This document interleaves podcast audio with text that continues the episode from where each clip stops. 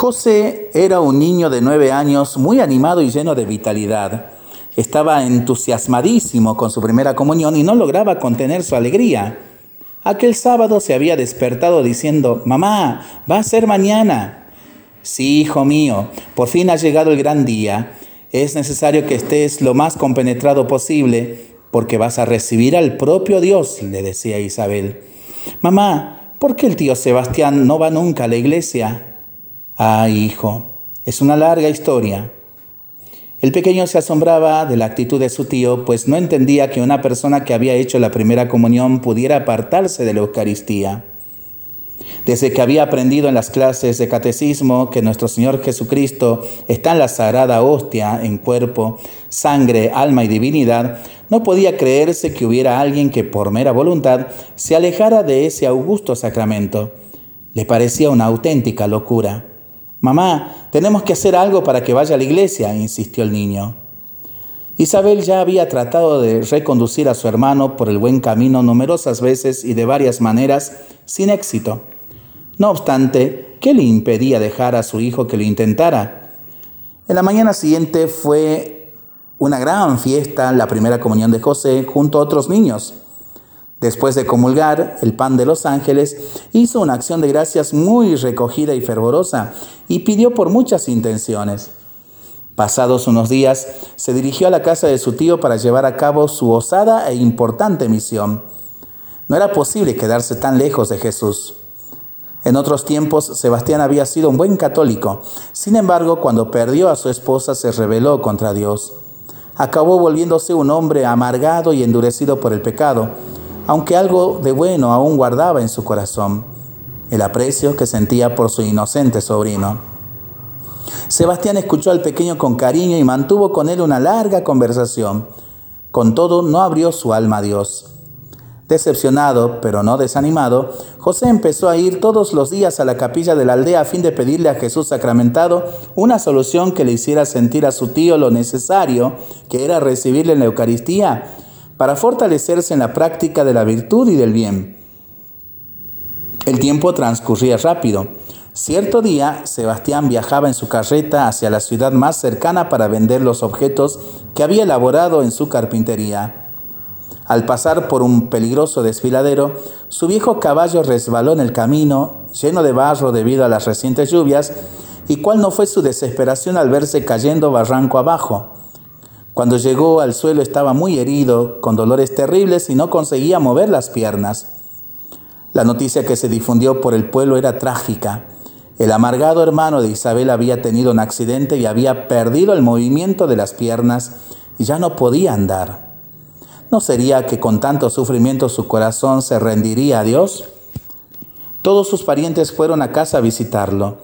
Algunos insinuaban que aquel accidente era un castigo de Dios otros, al verlo en tan lamentable estado, pensaban que le había llegado el final de sus días.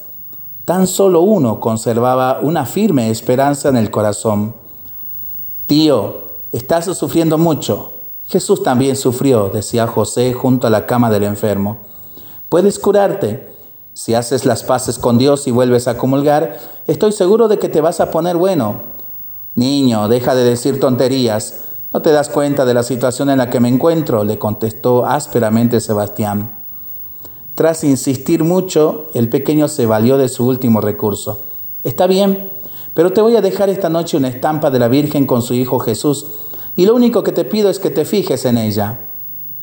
De regreso a su casa, José iba muy confiado en la intercesión maternal de María Santísima. Si la primera noticia había causado sorpresa, la segunda asombró a toda la aldea.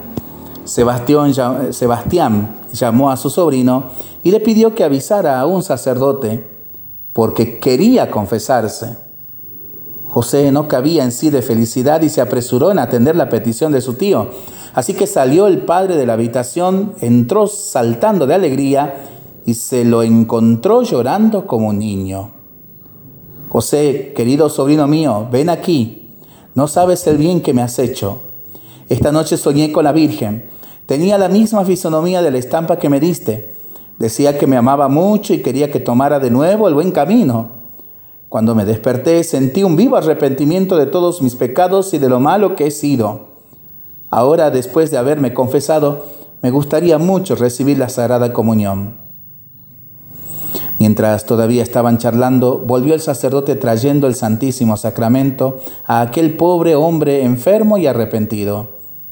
Sebastián estaba muy emocionado y al recibir, después de tantos años, el cuerpo, sangre, alma y divinidad de nuestro Señor Jesucristo, sus mejillas se pusieron coloradas y su semblante cambió completamente. Su rostro, antes abatido y pálido, adquirió nueva vitalidad. La Sagrada Eucaristía había sido la mejor medicina que había tomado desde el accidente, porque le hizo recobrar las fuerzas y el ánimo. Rezó un poco con la cabeza agachada. Después esbozó una ligera sonrisa, se levantó de la cama y se puso de pie. Milagro, milagro. Mamá, el tío Sebastián ha sanado, exclamó José. Ha sido el Señor el que lo ha curado. Sebastián empezó a andar y se arrodilló ante la estampa de la Virgen que su sobrino le había dado la noche anterior y que aún estaba puesta en su mesilla de noche. Lleno de emoción, agradecía el haber recuperado la salud de su cuerpo y aún más la de su alma. La fe del pequeño José le mostraba a todos que no solo era capaz de mover montañas, como dijo Jesús en el Evangelio, sino de ablandar los corazones más endurecidos conmovedor testimonio de Laura con paso de Araujo para pensarlo y para rezarlo en familia y entre amigos, ¿no? Mientras lo hacemos, pedimos al Señor su bendición para este día y para este fin de semana. Le seguimos pidiendo por el fin de la pandemia, de las guerras y por el buen tiempo para nuestras vidas, nuestros animalitos y nuestros campos. Y nosotros responsablemente nos cuidamos y nos comprometemos a ser verdaderos instrumentos de paz. Que el Señor nos bendiga en el nombre del Padre, del Hijo y del Espíritu Santo. Amén. Que tengamos todos un excelente fin de semana.